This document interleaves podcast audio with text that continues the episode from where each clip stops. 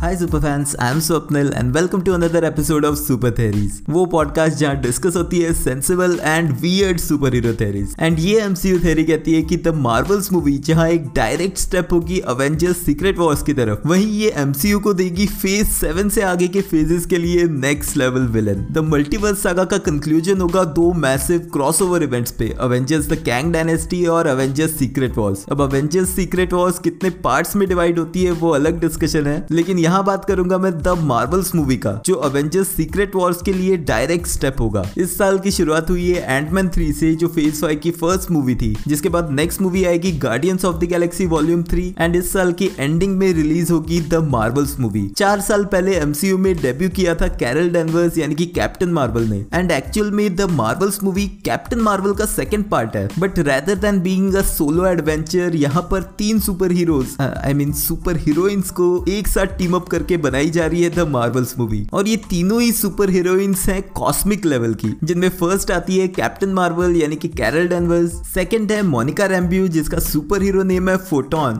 और थर्ड है Disney plus show से इंट्रोड्यूस हुई कमाला खान जो दिखेगी मिस मार्वल के रूप में. अब ऑल द मार्वल्स मूवी का ट्रेलर अभी तक रिलीज़ नहीं किया गया एक पोस्टर ऑलरेडी आ गया है, लेकिन ट्रेलर अभी तक रिलीज़ नहीं किया गया है. But because of Disney plus show Miss Marvel हमें ऑलरेडी आइडिया है कि द मार्वल्स मूवी का प्लॉट क्या होने वाला है. क्योंकि मिस मार्वल के फिनाले एपिसोड में एक एंड क्रेडिट सीन में दिखाया गया कैरल डेनवर्स और कमाला खान को स्विच करते हुए अपने प्लेसेस और मार्वल कॉमिक्स की वजह से हमें ऑलरेडी पता है कि इस तरह की चीज़ें, इस तरह की इवेंट्स जहाँ सुपर हीरोज अपनी पोजीशन स्वैप कर रहे थे, यानी कि कोई और उनकी जगह और वो दूसरे की जगह पहुँच रहे थे। ये जो कहानी है, ये जुड़ी हुई है मार्वल कॉमिक्स के एक लोकेशन नेगेटिव जोन के साथ। एंड ये बात ऑलरेडी मैं अपने पास्ट वीडियोस में जब मैंने मिस मार्वल शो का ब्रेक डाउन किया था सभी एपिसोड्स का, तब भी मैं डिस्कस कर चुका हूँ कि क्यों कमाला खान शायद नेगेटिव जोन में ट्रैप हो चुकी है। और इसका रीजन इस वीडियो में आगे भी डिस्कस करूँगा। लेकिन पहले बात करते हैं कि नेगेटिव जोन आखिर है क्या? तो मार्वल कॉमिक्स में नेगेटिव जोन एक तरह से एक यूनिवर्स है जो बना हुआ है एंटी मैटर से। यानी कि जैसे हमारा यूनिवर्स मैटर का बना हुआ है, उसी के ऑपोजिट ये बना हुआ है एंटी मैटर से। एंड यूनिवर्स की इस बात पे क्विकली एक साइंस की थ्योरी बता देता हूँ। करेंटली हमारा यूनिवर्स एक्सपेंड हो रहा है, ये तो आपको पता ही होगा। बट साइंटिस्ट ये कहते हैं कि ये जो एक्सेलरेशन है यूनिवर्स के एक्सपेंड होने का। ये अगले कुछ सालों में खत्म हो जाएगा और इसका रिवर्स प्रोसेस शुरू होगा। यानी कि जितना एक्सपेंड हो चुका है यूनिवर्स उससे ये फिर से कॉन्ट्रैक्ट होना शुरू होगा। और इतना ज़्यादा कॉन्ट्रैक्ट हो जाएगा कि जिस तरह से जहाँ से बिग बैंग के थ्रू यूनिवर्स की शुरुआत हुई थी, पूरा यूनिवर्स फिर से कॉम्पैक्ट होके बिल्कुल वही सिंगुलरिटी बन जाएगा, जहाँ से बिग बैंग के थ्रू यूनिवर्स की शुरुआत हुई थी। और इसी तरह का साइकिल बार बार चलता रहेगा। यानी कि यूनिवर्स का रीबर्थ होता रहेगा। है बहुत ही खतरनाक चीज़, लेकिन ऑल इस चीज़ को होने में हंड्रेड मिलियन ईयर्स से भी ज़्यादा टाइम लगेगा। तो फ़िलहाल हमको टेंशन लेने की कोई ज़रूरत नहीं है। बट अब back to MCU negative zone हमारे करंट यूनिवर्स से काफ़ी पहले बन चुका था। तो जब इस जोन को कॉमिक्स में इंट्रोड्यूस किया गया था, तब वो ऑलरेडी कॉन्ट्रैक्टिंग स्टेज में था। यानी वो कॉन्ट्रैक्ट होना शुरू हो चुका है और वो खत्म हो जाएगा जल्दी इसके साथ ही क्योंकि ये बना है एंटी मैटर से तो अगर कोई भी इस यूनिवर्स में जाता है तो उसे क्विकली खुद की बॉडी स्ट्रक्चर को मॉलिकुलर लेवल पे चेंज करना पड़ेगा। अदरवाइज़ वो इंस्टेंटली खत्म हो जाएगा। तो ऐसे में अगर कमाला ने जब कैप्टन मार्वल के साथ पोजीशन स्विच की और अगर वो पहुँच गई है नेगेटिव जोन में, जो बाय द वे काफ़ी यंग सुपर हीरो है और उसे कॉस्मिक डेंजर्स के बारे में कुछ आइडिया भी नहीं होगा। तो ऐसे में कैप्टन मार्वल की रिस्पॉन्सिबिलिटी बन जाती है कि जल्दी से जल्दी वो कमाला से अपनी पोजीशन स्वैप करे और उसे नेगेटिव जोन से बाहर निकाले। ऑल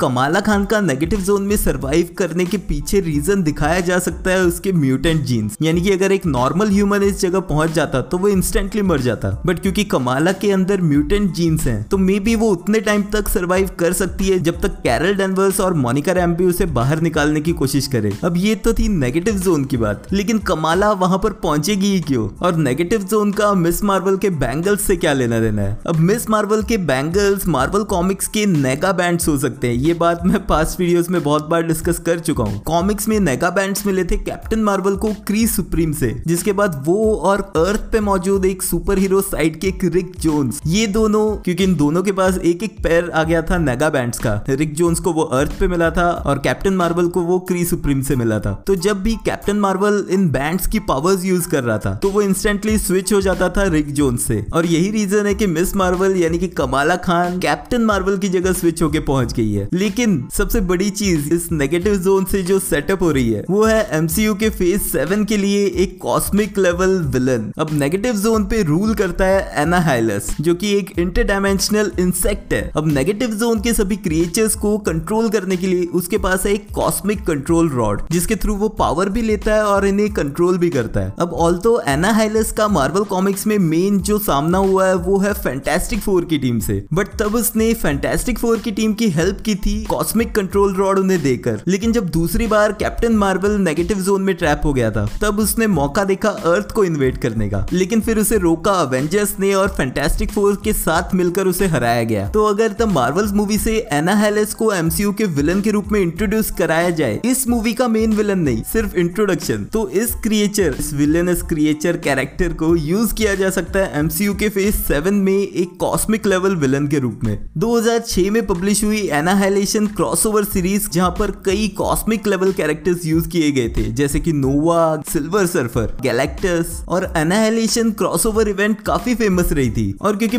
मल्टीवर्स सागा का main villain Kang the Conqueror already इन तीनों फेजेस फ़ेज़ फोर से सिक्स तक के लिए मिल चुका है। तो द मार्वल्स में कहीं ना कहीं एनाहाइलेस को मेंशन करना या फिर उसे एंड क्रेडिट्स में दिखाना, इस बड़े विलन को एमसीयू के फ़ेज़ सेवन में प्रॉपरली इंट्रोड्यूस करने के लिए रेडी कर देगा। क्योंकि वैसे भी अवेंजर्स सीक्रेट वॉर्स के बाद मल्टीवर्स की जो कहानी है, उसको रैप अप कर दिया जाएगा। तो ऐसे में नेगेटिव जोन एक बड़ा टॉपिक बन जाता है, एक बड़ा इवेंट बन जाता है, जो करंट यूनिवर्स को कंज्यूम करने के पीछे होगा। तो एना हेलिस के रूप में एमसीयू को फ़ेज़ सेवन का नेक्स्ट विलन मिल सकता है। ऑल्दो इस लाइन में ऑलरेडी बहुत सारे विलन खड़े हैं, जिनमें डॉक्टर डूम सबसे आगे है। बट नेगेटिव जोन की वजह से एना हाइलस भी उस लाइन में आ चुका है। अब बात करते हैं कि द मार्वल्स का लिंक सीधे अवेंजर्स सीक्रेट वॉर से कैसे हो सकता है। अब यहाँ पर आता है बहुत बड़ा रोल इनकर्जन का। अवेंजर्स सीक्रेट वॉर्स होने का मेन रीजन रहेगा इनकर्जन और एमसीयू हमें ऑलरेडी दिखा चुका है कि इनकर्जन कैसे होते हैं। Doctor Strange in the Multiverse of Madness में फ़र्स्ट टाइम ये वर्ड यूज़ किया गया था, जहाँ ये बताया गया था कि इनकर्जन वो इवेंट है जहाँ दो यूनिवर्सेस एक दूसरे में क्रैश होते हैं। और इसे रोकने का कोई तरीका ही नहीं है अदर देन दूसरे यूनिवर्स को डिस्ट्रॉय करना। अब इनकर्जन होने का रीजन क्लियरली नहीं बताया गया, लेकिन मल्टीवर्स ऑफ़ मैडनेस में ये मेंशन किया गया था कि मल्टीवर्सल ट्रेवल भी इनकर्जन कॉज कर सकता है। जिस तरह से डॉक्टर स्ट्रेंज के एक वेरिएंट ने उस यूनिवर्स में किया था, और मल्टीवर्स ऑफ़ मैडनेस के एंड में हमारे डॉक्टर स्ट्रेंज अर्थ सिक्स के डॉक्टर स्ट्रेंज को बुलाने आई क्लिया, जिसने ये बोला कि उसकी वजह से भी एक इनकर्जन कॉज हुआ है। तो ऐसे में ये थेरी जो एडिशनल थेरी है, ये कहती है कि द मार्वल्स मूवी में कमाला खान एक और इनकर्जन कॉज करेगी। अब एमसीयू की फ़र्स्ट ऑफिशियल म्यूटेंट है कमाला खान, जो कॉमिक्स की स्टोरी से टोटली अलग है, जहाँ वो इन थी। लेकिन यहाँ पर उसकी जेनेटिक पावर्स अनलिश हुई, जब उसे उसकी ग्रैंड मदर की बैंगल्स मिली। और ये टोटली क्लियर नहीं किया गया इस डिज्नी प्लस सीरीज़ में भी कि बैंगल्स से उसे वो पावर्स मिली है या बैंगल्स की वजह से उसकी म्यूटेशन पावर जो थी, वो अनलिश हुई है। बट ये जो भी पावर है, ये कॉस्मिक लेवल की पावर है, जिस रीजन से वो टीम अप कर रही है द मार्बल्स मूवी में। ऑल इन बैंगल्स की बैक स्टोरी थोड़ी सी दिखाई गई है, जहाँ आयशा उसकी ग्रेट ग्रैंड मदर जो बिलोंग करती थी नूर डायमेंशन से, और पार्ट थे क्लैंडेस्टाइन का। वो ढूंढ रहे थे इन बैंगल्स को टेन रिंग्स के टेंपल में, जहाँ उन्हें एक बैंगल तो मिल गया जो आयशा ने रख लिया था बट दूसरा बैंगल नहीं मिला, जो हो सकता है द मार्वल्स मूवी में कैप्टन मार्बल के पास हो। एंड इसी बैंगल की वजह से, क्योंकि कमाला को इन बैंगल्स की पावर्स को प्रॉपरली यूज़ करना शायद नहीं आता, और उसे पता भी नहीं है कि इसकी पावर कितनी स्ट्रॉन्ग है। तो ऐसे में वो कॉज कर सकती है एक इनकर्जन अब मिस मार्वल शो में इन बैंगल्स की पावर्स का एक छोटा सा हिंट दिया गया था, जहाँ पर कमाला ने टाइम ट्रेवल किया एंड वो टाइम में वापस पहुँची उस जगह, जहाँ उसने अपनी ग्रैंड मदर को बचाया। ये एक प्री डेस्टिनेशन पैराडॉक्स था, जहाँ पर कमाला ने अपनी ग्रैंड मदर को बचाया, जिस वजह से उसकी मदर पैदा हुई और वो पैदा हुई। मतलब एक लूप बट यहीं से हमें पता चल रही है इन बैंगल्स की पावर्स और ऐसे में अगर द मार्वल्स मूवी के क्लाइमैक्स में कमाला को इन बैंगल्स को यूज़ करना पड़ता है, कोई ड्रेस्टिक स्टेप लेना पड़ता है कैरल डेनवर्स या मोनिका रेम्बो को बचाने के लिए तो वो कॉज कर सकती है एक और इनकर्जन और यहीं से द मार्वल्स की स्टोरी सीधे लिंक हो जाएगी अवेंजर्स सीक्रेट वॉर्स के साथ। इस तरीके के बारे में अपने थॉट्स मुझे कमेंट्स में लिख के बताना। साथ ही ये भी बताना कि कैरल डेनवर्स मोनिका रैम्ब्यू और कमाला खान में से कौन सी मार्वल्स आपकी फेवरेट है? मिस मार्वल सीरीज़ का ब्रेकडाउन देखने के लिए ये वाली प्लेलिस्ट ज़रूर चेकआउट कर लेना। मिलते हैं नेक्स्ट वीडियो में।